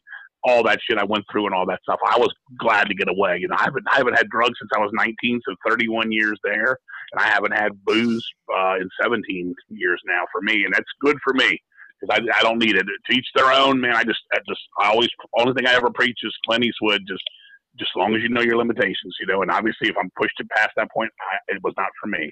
And I'm, I'm proud of you, Greg, and anybody fucking that's listening and watching. You just, just keep at it, man. It's, it's a lifelong fucking thing. Got to stay with it, but it'll, it'll make you stronger. It'll make you more of a fucking, of a, of a stronger human being in the end, man. yes, it will. Very, very glad to hear everybody's uh, doing, you know, better now. So Oh, Right but, on. uh, no more oil, no more, uh, you know. Nah, it's just yeah, I'm down. I'm down to fucking Funyuns. I'm down to Funyuns. I tell people. We do. We, Um, we have this thing we play when we play live. We do a couple songs. One of them is "Psychedelic Warriors" from the Luck of the Corpse, which was written about LSD back in the day, and then we have the song "Morbid Shape in Black" from Blueprints for Madness, which was about PCP back in the day. And so we do a one-two punch on those live, and I talk for a minute about the shit. You know, I don't preach. You know, everybody's got to learn their own way. But uh, then I get to the point where I'm like past that. I'm like, all right, now we got to talk about some really fucked up shit I just can't seem to beat, and, and it's it's fucking Funyuns and and uh, Nestle Quick Strawberry Milk. that's probably worse. That's that's worse for me than cocaine and PCP and LSD and all that. You know. But uh, uh, I I will say, King, and probably only you and I will get this, but uh, no more tins of love boat for anybody. Yeah. No more love boat, man. We're done. Yep, yeah, we've we done Right. that. You lost me on that. it, yeah, it's it's um Virginia, Maryland.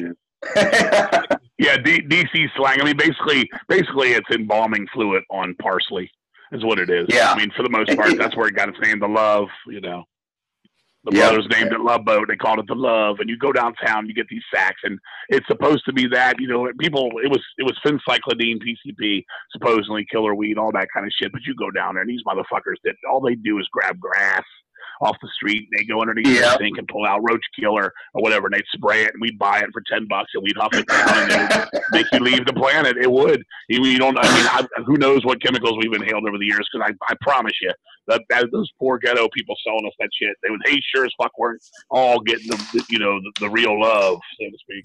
yeah, but Yeah, we did uh, in our um, day. Yep, and and then that uh, with with uh, what you were saying in the feel of the song, and then we're talking about the uh, haunting vocals and uh, a little voivodish, but all that together immediately uh, just evoked in my mind, you know, the beginning of uh, Forgotten Space. All systems go. I hear that. I do. That, Yeah. I, I said that to Shane. I said, man, when we recorded, I said, this is killing technology, like for Yes, sure, something in, that, in that world. Yep. Yes. Um, it's uh, it's it's spiritual successor, I would say. It's uh, on. reminds me a lot of that record. Um, really, uh, if I had to say outright, um, I really think it would be a perfect mashup of uh, Maiden's Killers and uh, Possessed Seven Churches. Wow, there you go. We're all Yeah. over the place. But yeah, I appreciate it, man. You guys are commenting uh, nice comments, and we appreciate it, man. And I and what really makes it is that I know you've listened. Like when you're talking to me, what you're saying to me, and you're, when you're breaking it down, I know you've listened. Yeah, I I've got people listening to the sometimes. last. This goes way long- back. how Sometimes people are like, yeah, that listening record's to killer, and they didn't even play it. You know what I'm saying? About a week, yeah. Uh, about a week. Straight, a week straight. I couldn't stop. But the other day I was at my Wow. just listening to it. I couldn't stop listening. good, good album. Yeah. Yeah, I was listening to. Yeah, it's weird. I'm waiting on reviews. Uh, you know, Hell's Headbanger sends me sends me press re- re- Yeah. releases and shit for the record, and they said that Playboy magazine reviewed it. I want to see why, why, and what they said. Wow. They did. Playboy magazine reviewed it. You know. If uh, if you get Album of the Year in Playboy, is it a Woody Award or? I don't know what you get out of that. You get the Huey. Well, well, in keeping with disease, uh, you could call it the Angela. Hey, there you go. That's. I wonder if- I wonder if the the trophy comes. I wonder if the trophy comes shaved. Would you like the Bush or no Bush uh, version? No, it's just weird. I, it's that they were reviewing that. It was just funny to me. And there's a lot of stuff. I, I've seen a lot. Um, I've seen like one guy say that the, the German distorted lore was too long. He's like, they could have wrote another song. This just repeats itself. And I don't know what he was listening to. 'cause to me, it definitely doesn't repeat. I mean, there's a couple parts that it, you, you, we come back to because it's the, the, the you know the main fucking heart Right. of the song. And that's that's to come back each their own. I, you know, reviews are what they are. I mean, I, I, don't- I like to read them all, and I actually prefer the negative ones because it's kind of funner. My favorite of all, though, are the ones where you get them from overseas and you have to you have to go and uh, change the you know change the uh, the language to them on there and you know break them down, and then, then the words come out funny. Like one of them, it said it said something like King King screams like werewolf. Like it came out King screams like werewolf, and I was like, I love that. So they, you know, you get some of that. One guy, one guy didn't like the female vocals on on the Hell Surroundings. He was like, "Nah, deceased. They don't need. You don't need this in your repertoire." And and I was like, Really? "Whatever, man, I love. You know, what you- you're gonna get that. I mean, we- we've had records where people are like you, you can tell when someone's a, is is just a, um I don't know what you want to say like just a ha- like a halftime or a weekend warrior kind of metalhead where they're like one guy's like not for this record but Right. somewhere in the past he was like these guys sound just like nuclear assault. You know and I'm like huh? Where does he get that? Actually actually this is true. This is true. Somebody on the new record I don't know where it is I'll try to find it and send it to you Greg at least somebody was saying that there was a lot there was a lot of Megadeth riffs on this record now you know I hate What? Megadeth Wait, and I was like, Yes. Megadeth riffs. I don't hear any of that. But it, but if that's all he has to go on, that's all he has to go on. You know. Wow, that is so off base. Yeah. and and and it, it actually ended. The last thing he said was, "All right, Dave, let's see you top this one." I, I was laughing at that. But, you know, to each their. Hey, anybody takes the time to listen or review it, we appreciate it. Good, bad, or otherwise. We've never cared if we were the hip raider band of the month, and we never will. We don't care. I'll still tell you your band sucks or your band's incredible, depending on what I think. Honestly, I won't lie. oh to yeah. I won't blow, I'll never blow smoke up somebody's ass, dude. I hate that. I'd rather you tell me I suck from day one and stick to it than, you know, flounder. Right, exactly. And um, I, uh, you know, that attitude is just totally what deceased is all about too. I've always felt like because you guys have just done what you've done best for all these years, and it just always comes out great. It's it's always going to be 110 percent. Always, we'll never do what I call a rent record. We'll never just throw something together. We could have because a couple of people asked in interviews in the last couple of weeks. I'm like, they're like seven years. I'm like, it took seven years. I'm like, we got lives, we got wives, we got fucking bills to pay, we got fucking overseas jobs and things. We're not when we get in the room. If we can get in the room sooner, we'll get in the room sooner. But when we can't, if it takes seven years, it takes seven years. You know, and I'll say it didn't take seven years to create this. I mean, it, it took seven years to record it and get it done. We it was done if we were to take the time spent into it as a band, probably two years. But it was four or three or four years there. We couldn't even get together. Like I said, you know, our one guitar player, he was over in the Middle East for like almost like ninety percent of the year, three years in a row. Like he would go months at a time, be like, I wouldn't talk to him for eight months. Right. And all of a sudden he'd be like, Yeah, I'm back for two weeks. If we want to get together and do a jam, and we'd get together, we'd fix something up. He'd leave again. I'd bring all the shit here to my house, all the recordings, and we're we're, we're boombox guys. We're still from the days of we go in. We, Shane will use his phone. Shane will use his phone now to record, but I always bring in what I call the twelve dollar studio, which is basically my boombox. I put the old blank tape in there. I record it. I come home. I drop it into my computer. I can go in there and I can go into my editing shit. And I can fucking like try to change the parts around since we're not all in the room going, let's play it this way, let's try it that way. I'll bring it to my house, go into my computer, and be like, maybe this is the chorus part. Let me move this down here. I have the you know the software to do that kind of shit. But we still go back, and then once they're back and everybody's in the room, I've already done the homework, and I say, okay, this is what works. Let's play it this way. I'll show them, and then we have it instead of like having to flip it and flop it and shit. It's actually cooler that way to me because in the past, you're like. Let's put riff three first, and let's go with riff two fourth, and all this. And they're like, "Huh?" But if I just do it and then play it, to them, they're like, "Okay, I got it, one try." So it actually saves time that way, but it's just a matter of getting everybody in the room to do it. So you don't share stuff like uh, through Right. email and stuff. No, no, we never. We've we. I'll send them some Dropbox stuff sometimes on things like that, but mo- most of the time we need to be in the room just to do it. Because you know, because one of the reasons I learned, you know, all, all- uh, well, I guess it's on the record, but off the record, so to speak, is if you show them everything and they start getting ideas, they'll try to switch it up on you, and you come in there and then you'll totally be like, no, no, but this, but that, but that. But it's like if you show like this is how we're, you know, this is how it's going to work lyrically and stuff, and they they get it, they've got it. And if they totally don't like it or something, because that happens too sometimes, we'll we'll discuss it. We'll change it. We'll you know we're we'll be democratic about about it if we can tell it's just not going to work. You know, you don't want to be a hard head. Me and Mike Smith can get into some vicious fucking uh, verbal fights sometimes over shit. We we we, we call our we, we always say we're the Lennon and McCartney. He gets to be Lennon. I got to be McCartney because I'm left-handed. But uh, that's our that's our like writing shit. And now Shane's been there for two albums, learning how, how what we do. And Shane's in there too with us, and he stands up for it too. I mean, we want to work together, and we want it just to be the best it can fucking possibly be, and that's how it's to always be. And it's fun to us, you know. It sucks we're not 17, living with our parents and stuff, and no bills and all that overhead shit nowadays. But you know, we're older now. But to to get this out is basically Mike's 51, I'm 50, Shane's like 44. You know, we're the older men, and you know that's the, somebody was saying that you still scream like you're 20 years old. I'm like. I don't smoke. I don't drink. I don't fucking, you know, do anything, man. I, I, that's why I still got that. Hey, Troy, hey, hey. Troy's in his fifties too, so he knows. Don't rush it. I- I'm 49. I'm going to be 50 Ain't nothing wrong in with that, March. but I got to train And he like still I'm sings 20. Wow. so he's all right.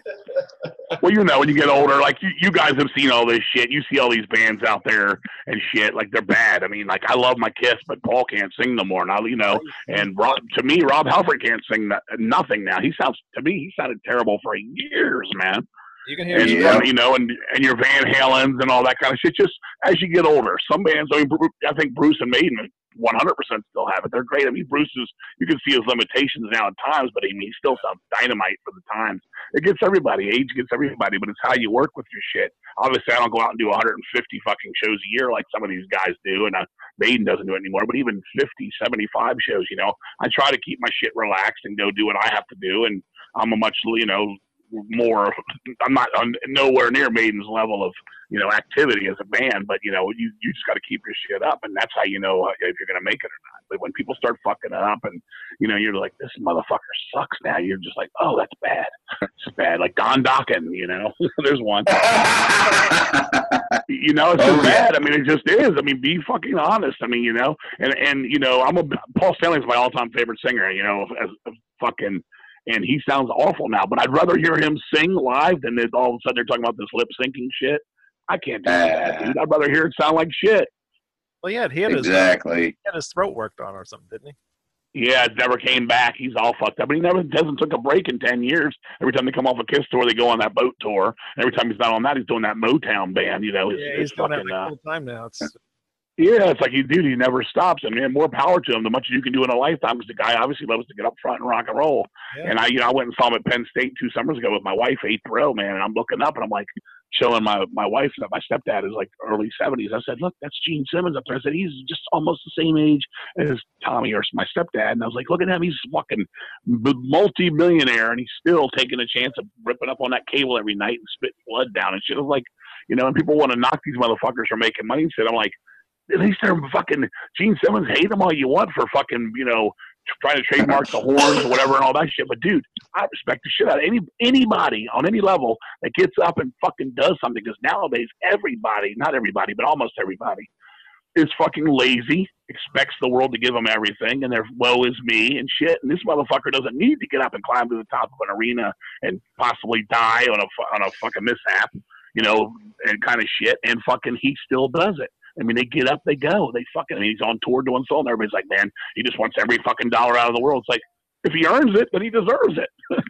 yeah, he does. You know, that, that's that's my way of looking at something like that. If he's earning, if he, I mean, if you're not doing nothing and you're just fucking people over, like like you know the fucking the tenement fucking movie, you know the the scummy landlord who's just fucking sucking everything out of people. That's one thing, but when you're actually out earning it and shit, playing and entertaining people, and they're they're enjoying it, they're coming back for more. Leave the motherfuckers out of this, you know. It's, I don't know, it's just weird. Sorry, I got I got side I got sidetracked on a tangent there. we talked about we talked about Kiss a few times with um that they want to have all the original members be gone and get new members for Kiss. Do you think that would work? You know what? If anybody can pull it off, because because obviously, well, I guess we have another guy close to my age. How old are you, Greg? Thirty-one. Okay, you're way okay. You're October 31. You're fine. Okay. Uh, Uh, no, like oh, no, I'm just saying we, we grew up in the area era that we did, like in, in especially for me with Kiss, like they were superheroes. I mean, they could do anything. They could do movies. They could do you know comic books, all that kind of shit. So if anybody can do it in in their scheme of things, it would be Kiss. I don't know if it would be good or not. It might suck shit, but I don't. I mean, you know, I don't know. But I've never. I'll, I'll be honest with you. I've never had a problem with them getting new members in the band. Like, I mean, I've always loved my Peter, Chris, Ace, Frehley, Paul, and Gene lineup. You know, because that's what I grew up with. That's you know, that's the love gun, and that's all that shit. But you can't knock these guys for continuing on without Ace and Peter. Ace and Peter were their own fucking, you know, their own fucking mm-hmm. demise Right. twice. Yep. Both of them. I mean, Yeah, Ace like, oh, yeah. man, I want to just want to rock and roll. I don't want to do what Kiss does. Well, fucking as far back as nineteen fucking seventy six, I- you didn't I- show up for the recording of Destroyer. What, Troy? Two years Yeah. after you guys were recording, you were already like letting fucking the dude from fucking Alice Cooper play your parts. You know, that's what I said when they were like, "Oh, they're gonna take Gene and Paul to court." I, my thing was, what is Anton Fig and fucking Bob Kulick gonna show up and fight for him? they fucking sure saved their ass many other times. You know, so I mean, you know, like Paul, Paul said it best: if, I'm, if you're drowning, I'll try to save you, but if you try to pull me in with you, I'm letting go. I wa- I was I was going to say that. Yeah, I, I agree. I, I agree with King, but not to pay three hundred dollars a ticket to see Thayer and Singer. I'm sorry. I remember paying. I remember paying. What did I pay? Like thirty bucks to Well- see them. well, not not with thing. Well, let me let me tell you this. Like I said, with that Penn State two summers ago, dude, I had eighth row, eighty one dollars. Wow. That's what I paid. Wow. That was that was the cost of the ticket. I know they Kiss didn't Kiss didn't jack that up Yeah. to three hundred dollars. A lot of this shit you're seeing isn't Kiss doing it. I mean, I think this VIP meet them for five thousand two hundred eighty Wait, six million plus the dollars is stupid. I hate $50 VIP. Anybody, bands I like, bands. I despise. If I, if I Yeah, I yeah, had the money, I would I, tell- I I would hate all that shit. I'd pay the money and I'd say, I'll tell you what, fifty dollars. I'll give you another fifty dollars. Stick it up your ass first, then I'll smell it. How about that one? And I'll take a video of that. That'll go viral. there you go. I mean, you know, my, my yeah my yeah my thing is you know tickets need to come down, but I'm hearing like weird shit like people how much it is to see bands. I mean, I'm not a fan of Ghost, but somebody just told me two days ago that they went to see Ghost and it was a hundred dollars to get in. Wow. Then I make making That's more than I paid. That's, dude, that's more than I paid for Maiden. That's more than I paid for Kiss the last four times I've seen Kiss. It was a hundred bucks. I'm like for that. I mean, I saw that that shit. I'm not a fan at all. So if somebody's there, whatever, it's each their own. But I saw those motherfuckers open for Iron Maiden, and I was fucking holding my ears for. God, that guy, I've never heard somebody yelp so bad in my life as a singer. Terrible. Like. Yeah, you, mean, gotta was like, you gotta watch of my favorite thing, bands. Watch it Wayne loves Throw that. off the show. Hey, to each, hey. to each their I, own. That's I why he has his have a own name. I have my There's no two ways That's what I about it, but I just don't. I just don't get it. I think it's more of the imagery than energy and than anything. Yeah. I just for here's my thing. When it first came out, I remember the seven inch. I remember all that stuff before they were anybody, and they had the Blister called Mercyful Fate kind of sound. It was like kind of like, you know, at the time nobody was doing that again, but people had already done that. But I, I knew I knew a girl I knew had a purse full of fucking CDs. She was a goth girl. She had a purse full of CDs, and every fucking CD I heard, this is long before Ghost took off and stuff, is what Ghost sounds like to me. The last couple records, I was like, people were like, "Oh, this is so unique. It's so its own thing now. It's so such a hybrid of The Cure and Iron Maiden and fucking what you know, just whatever, just a piece here and a piece there. Blue Oyster Cult, Mercyful Fate, blah blah blah blah blah." But for me, I'm like.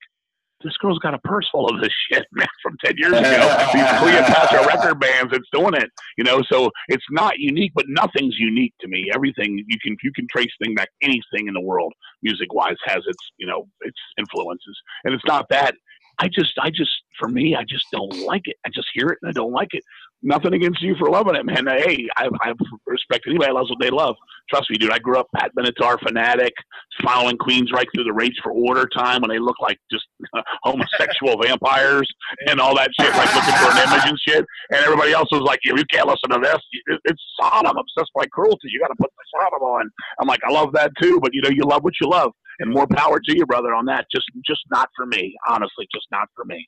I, I totally get it. But a hundred dollars a ticket. Are you happy about that? No, I wouldn't. I'm not. I didn't go. I, I, Hey, I tell you what. I tell you what. There's something that we all should pay for, and Hey, it's to jump on the plane and go see that one violence show that they're playing. One show. oh yeah. I'm talking about that. Yeah. Oh, we're gonna. We're gonna we're gonna have to argue some more then. I, I, dude, I wouldn't. I saw wouldn't them when they to my front first started I with Testament. and I thought they were phenomenal.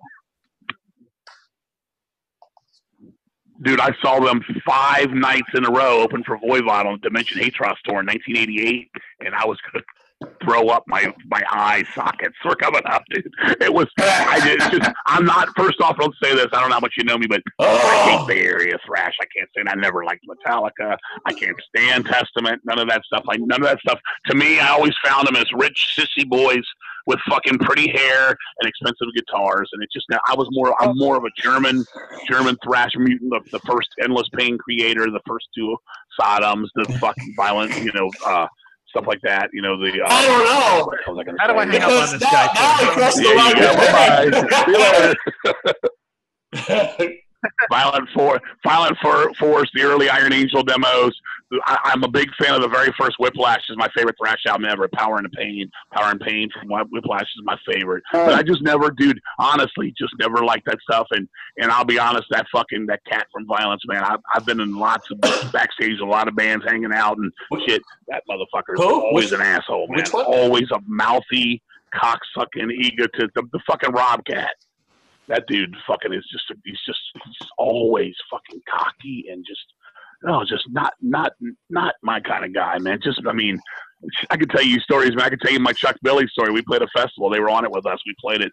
He wouldn't. He didn't even want me to piss in the toilet behind the stage. Said it was his bathroom, and he didn't want nobody to piss in it. And the, and the fucking road crew came out and said, "This is everybody's toilet, dude." And Chuck Billy wanted to like block me out from taking a piss. And I was like, I remember "What are you that. Yeah. I was like, dude, what are you doing, dude? Just move. A motherfucker's got to piss.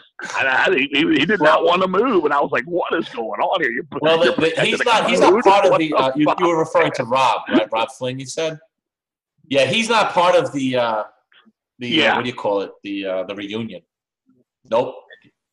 Everybody else Violence. but him. They have another guy. Come, the guy stepping in. But you didn't like the band. Yeah, no, I yeah, no, I never, That's ne- cool. just never was for me. Never, never cared for him. Did did have the um since I'm a record collector, I did for the novelty. I did have the uh, throw up ten inch uh, record, but I sold Yep. that long ago. it was basically Campbell's soup. Yep, yeah. I sold that as But- well. Yeah, no. That's So true. again, to each their own, man. We we like what we like. I mean, I I, I fall out. I leave Slayer after Hell Awaits. I think Reign in Blood is a, is a boring record. Greg knows this. Yeah. Greg sees me out there. You know, I Yeah. just, I'm a show no mercy guy when it comes to Slayer. I'm, I'm that guy. And Metallica, never liked them. When they came out, I was looking for the heaviest, fastest shit in the world. I bought Kill 'Em All, expected to be blown away, and I thought it was goofy. I was like, it's not fast. It's like boogie woogie rock. The, the vocals are tame. The leads are horrific. The arrangements are bad. The drumming's bad. I'd never liked. I hated the bass solo. I was like, this is the biggest, worst uh, fucking excuse for four and a half minutes ever recorded to vinyl. And I just never liked it. It wasn't for me because I was like, I've already heard Venom. It's like Venom is way crazier than this, and I also had my punk rock already. I was already into the Dead Kennedys and MDC for speed, so it just didn't do it for me. You know, people were like, "Wow, man, wow," and some people liked them. And then when they did Ride the Lightning, and that came out, a friend of mine had me run across the street, and uh, back in the day we were all doing our, our drugs and stuff. He said, "Go run across the street and steal me the Ride the Lightning cassette out of the Sam Goody, and I'll give you a fucking eight the weed." So I went over there and stole it. We came and we started. He played it, and I was like, "This is even lamer to me." And he was like, "You don't like this, man?" And I had people like that, but then what was funny was we'd go out with all our group of metalheads and stuff, and some girls would be with us, our girlfriends, or just girls we were trying to hump, and uh, they'd be like, "Turn this Slayer off, man. Put Metallica on. You know that. I put that Fade to Black song on. It doesn't give me a headache." So I started calling them tender metal. That was a word I, I was using. It's funny. My buddy Omi years later said that. But what I always called Metallica, this is what I called them: training bra metal. yeah, It was yeah, like- it was like- that. and yeah, I, I do, I do. I always thought they were like for yuppie.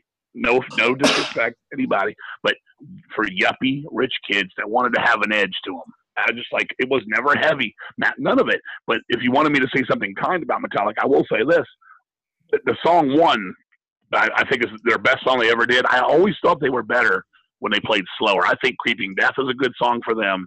I think "One" is a good song for them.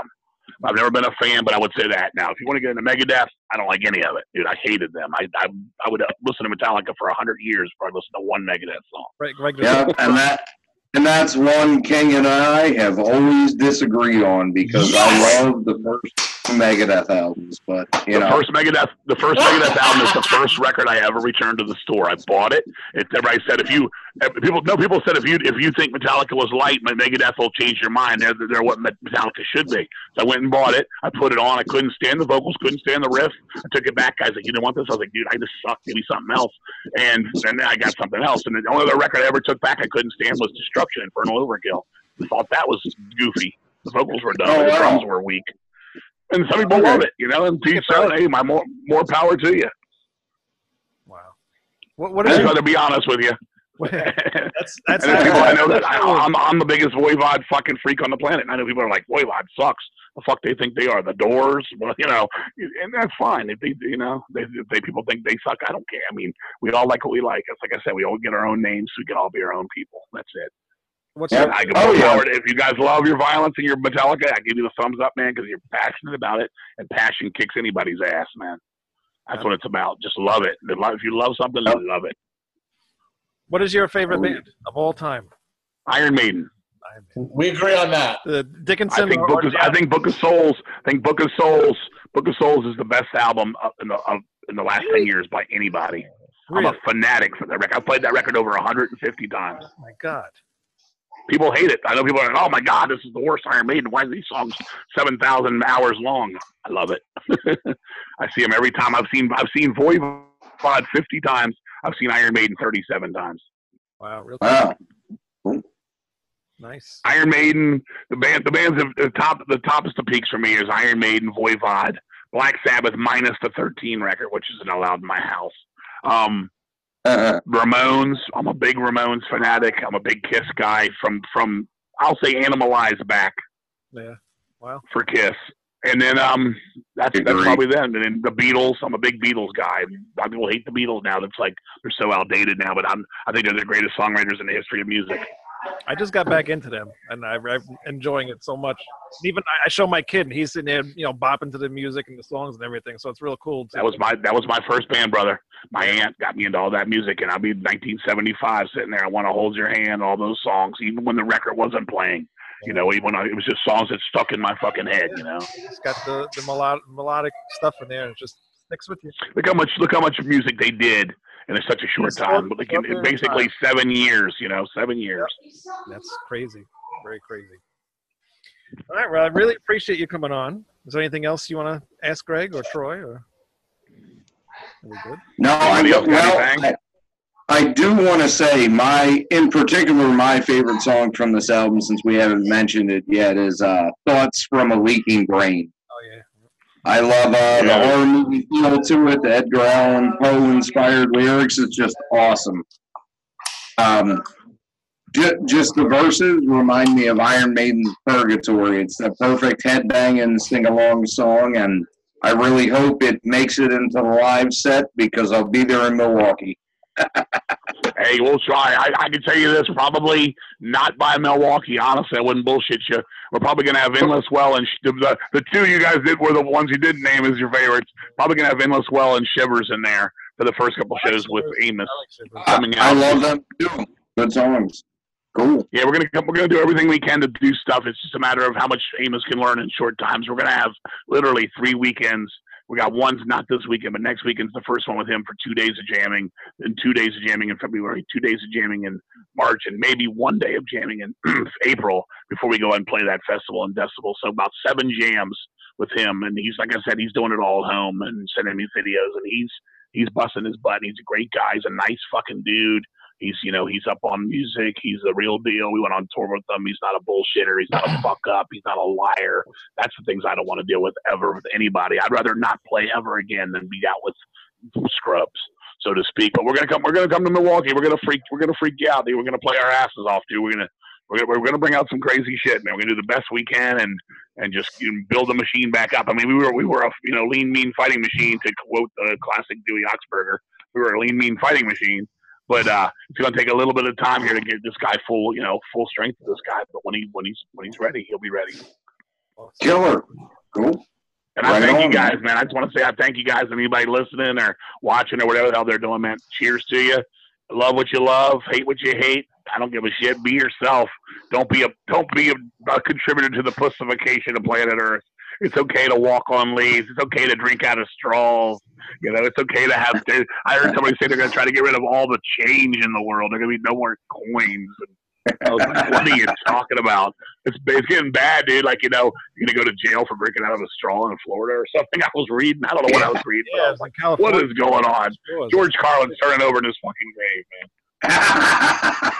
He's he, he's stopped the pussification of planet Earth by all means, please, and and just fucking you know, happy New Year to everybody.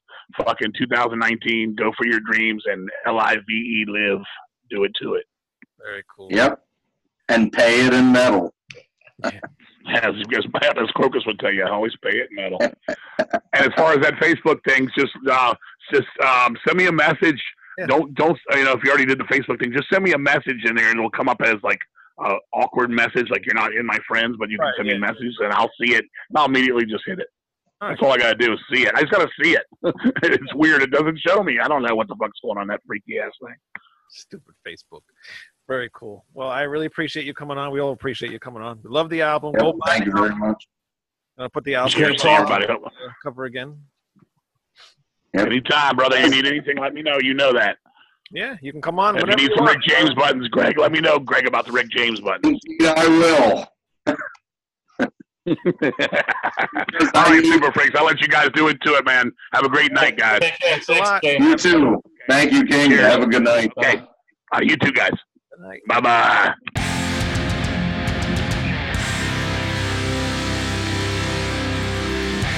Wow. So that was uh, King Fowley from the deceased. Very cool. We guy. have disagreements though, but that's okay. Uh, Love them. Oh yeah. But then again, Greg and I have Always great. disagreements too. Yeah. That always, yeah, I know. That's music, you know. Nobody, nobody agrees. But, but Yeah, one thing well, I do uh, agree on that the best band is Iron Maiden. Gee, Sorry, I don't know how you guys feel about that, but I agree with him. Iron Maiden was my favorite band of all time. Um, Iron Maiden would be my second after And I don't want to put Blue Oyster Oyster Cult. but Wayne does. I don't. Uh, uh, gonna have to get you, I don't like them. we're gonna have to get you in the Blue Oyster Cult. yeah, we are. We're gonna have. Yeah, Troy, Troy, you you will trust me. Let let me guide you. Let me guide you. Yeah, I did. Okay, shaking around like a bobblehead. Good for you, but trust right, me. I'm gonna drink some. King. okay. Actually, I think, Um, uh, I think Well, mu- mu- much like KK, maybe this could be my stage name. I'll be E and J, Easy Jesus. I think uh, Blue the Cult's playing around here sometime, Troy. I'll go. I'll, listen, you're here. I go to a show with you. No problem. Let's go. I know. We'll go. Let's go. I'll find out. I'll find out what it is because my wife don't like it. I went. Uh, they did a free show out Free in uh. Westbury, and my wife. Oh, but uh, I, I will uh, to to give a uh, total old school promo for this. And I don't know how much you guys like Venom or not, but uh, at the end of the original black metal album, there is a uh, an advertisement for At War with Satan, and it ends with, "You will like this album. You will buy this album. You will tell a friend." It is a cool album. I got the cover right here. You don't have to keep showing it. I put, put it right up on the thing here. well, I want I to. remember to do Yeah. it. Yeah, I did. I did want to show this sticker though because I knew I knew you wouldn't be able to find that online. Uh, that's, that's very cool. And I didn't That's- have no that's idea insane. the drummer died too. So. That's for you. sir. Yeah, he's a very cool guy. Definitely have to get him back on again sometime. Oh yeah, definitely. Um, well, King's who I was talking about when I was saying maybe we could do something on the new wave of British heavy metal sometime. I mean, um, he he likes it as much as I do when I know you guys like some of the bands. So. Yeah, Troy's the big one. Yeah. And also, you know, yeah, like Wayne was saying, maybe we can That'd get cool. deceased and them on a tour together. Uh, I, I just looked up while while, while we were That be talking just really- now. Uh, that show is already sold out. Sold out. Is it Uh, really? Oakland, Oakland, California. Where Oakland? Metro Opera House in Oakland, California. Vi- no, no, no, no. violence. I'm sorry. I'm Violence. about. that Well, wait. show that Oh, oh, oh. the one show it's sold out. It looked like it sold out that same day. Yeah. Yeah, it was announced yesterday. It was sold out yesterday. It sold out the day it was announced. 30 bucks a I'm sure- ticket. I'm sure the ticket. I'm sure. Now, you know me, I don't completely dislike them, but um, I I don't get the hype like I King do. was saying. I don't I get do. the hype behind. No, they No, weren't, they- but they but I weren't do around. because I saw them open, like I told you, for Testament, and I was blown away by the sheer Yeah. energy that just just blew out in all, every which dir- direction with those guys. I mean, I'm not saying, look, they're they're older than they're older than me, so I don't think I, I don't expect that, but it would be so nostalgic because I remember I was at one of their shows where there was like 30 people there, and everybody was just blown away by them. You know, it would be so nostalgic, but Yeah. and I was even Yeah. considering that. I was even check. uh, it was 30 Check bucks. some- I'm not paying three. It, that would be 300 bucks a ticket. No, and then I have and then I have to Yeah, get a plane a plane ticket to go there. I don't think so. Yeah. California. The only show I have ever considered traveling for was when Mott the Hoople did their reunion in England back in 2008. And, uh, well, needless to say, I didn't have $2,500 to blow between the airfare and the ticket. Six and a half hours. you But, uh, Six and a half hours. It's sold out. So, so I, Just, just for the record. So, Wow. my Wow. God. But anyway, sorry. Yeah, but I'm sure I'm sure it's all No. bought by scalpers, though. I don't believe none of that shit. That Was was uh, no, that was directly from the venue. It's sold out from the venue. Oh, okay. Oh my God, that's Okay, insane. Six and a half hours. It is insane because how many people Yeah. really, They really know know, who they are? I mean, I guess people do, And but 30 I, bucks. I don't know. I guess. well, I mean, it, it, it, Eternal Nightmare really has reached, especially within the past 10, 15 years, like a epic underground classic status. So I can understand it. Yeah. Um, I don't understand why it's an epic classic, but you know, Yeah, um, now, now if I if I had been able to be there and felt that energy and seen them live, I uh, may feel similar to how Troy does because even with you know um, Rush's late '80s period with the synthesizers, not really all that great, but um, that live album from that period, Show of Hands, I love it. I think a live setting just uh, changes things a Who little bit. Who was that? Rush. Fan of them Oh, okay. Yeah. I don't, I don't like Rush. I know. Sorry. Really? I used I mean, yeah, there's, either. and then a there's some songs I like. it. There's no two ways about it. Um, epic. There's no two ways about it. But Yeah. I'm not a fan of them. Never have been. I get it. Yeah, I'm kind of in the same boat. It was just the best example I, I, could think I. I, I'll listen to them, you know, if they're on, whatever. But I don't go out of my way to listen to them. No. No, um, I mean, if I had to take a power trio just from when they, around the time period they first started off and what they were playing, because Rush's first album is probably my favorite one from them because it's their heaviest. But um, I'd take Budgie over Rush any day of the week. Fudgy. Never even heard of Fudgy. Who the hell's Fudgy? Budgie? Fudgy. You don't know who Budgie is? Oh, Budgie. I thought you said Fudgy. I'm thinking Fudgy the No, not. no, not Fudgy. Budgie with a B. Yes, I know who. Bread fan and nude parachutist, disintegrating woman, and all that. Breadfan's the only song I know, and that's because of Yep. Metallica. Same here. That uh, Actually, uh, Megadeth covered one of their songs too. They did uh, "Melt the Ice Away," and that was a pretty good cover. I never heard that cover.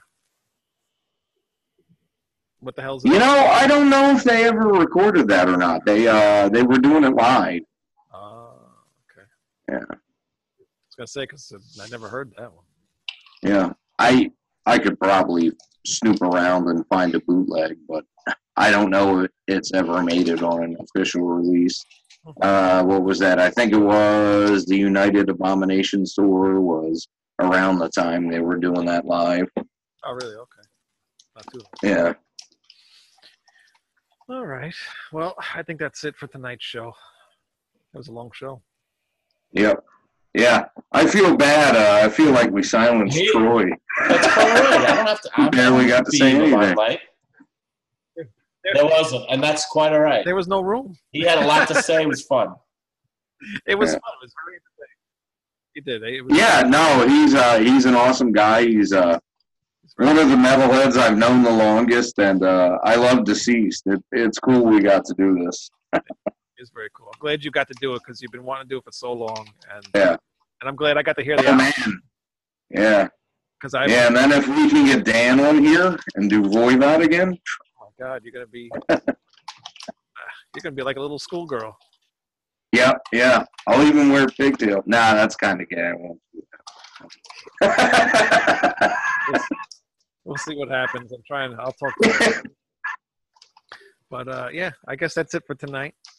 And uh, next week we will have uh, Brent Logan on from uh, Lethal Vendetta. I think that's the name of his band. I'm pretty Yep, Lethal Vendetta. Yep, I've been listening to that record too. So he'll be um, and uh, what?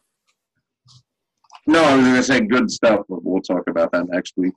Oh, but uh, yeah, Nice. show my deceased T-shirt here. I saw you trying to. Yeah, I saw you trying to move the camera around. yeah.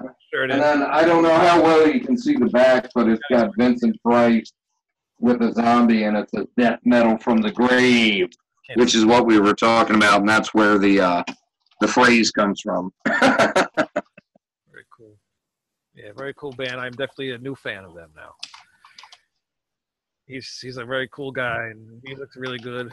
And uh, yeah, go buy the album. Once again, here's the album cover. This is Yep. ghostly white. That's what it looks like. So when you go to the music store, go to the music. buy it, buy it, buy it, buy Yeah. it. buy it, That's how the Venom promo ends. I recommend buying it too. go buy it. Definitely. Yes. It's available on CD, vinyl, and cassette from Hell's Headbanger Records. Very cool. All right. All right, that's it for tonight. Adios. Yep. Nighty night. Good night, guys. Have a Pain middle and night. metal. Good night. See you next week. Sweet dreams. I heard that in the background.